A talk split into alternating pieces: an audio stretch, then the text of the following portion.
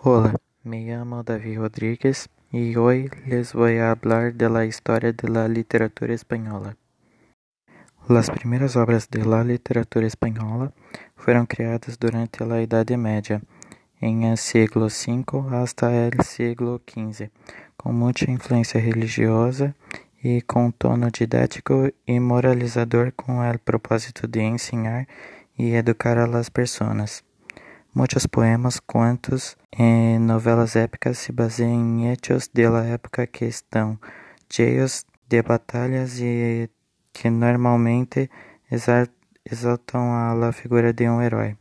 Depois da Idade Média, houve um renascimento que trata o ser humano como algo universal, lleno de poder e basicamente o gênero literário consistirá em la la apreciação de ser humano e la natureza, assim como em la época greco-romana.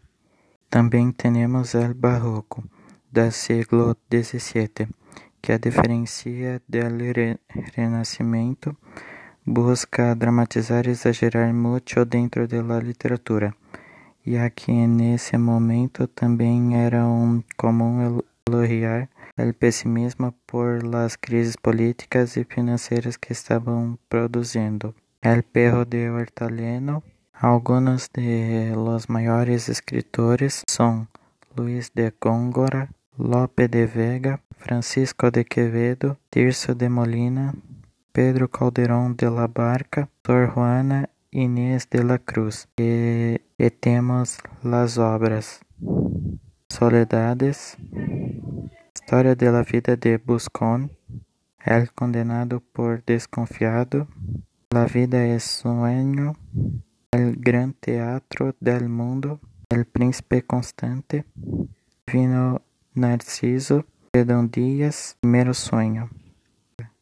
Passando ao século XVIII, agora seria possível observar uma literatura mais baseada em el racionalismo que se expresaba en la razón, el, or, el orden, el equilibrio y la racionalidad, lo que afectó a la literatura de tal manera que los libros pasaron a apresentar regras fixas e condicionando-las de forma didática. Logo, em el siglo XIX, temos o romantismo, que busca lutar contra contra as regras impostas ao último movimento literário e traz consigo uma grande rebelião contra o antigo sistema literário junto com uma expressão exagerada de sentimentos e emoções. No século em el siglo XX, como último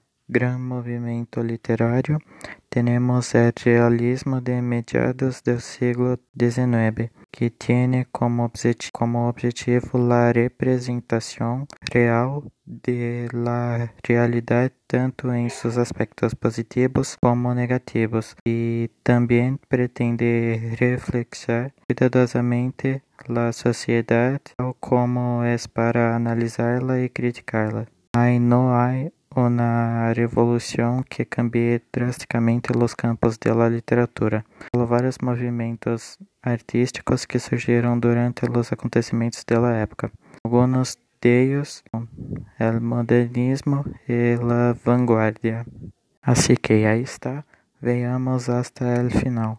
Graças por escucharnos e nos vemos luego.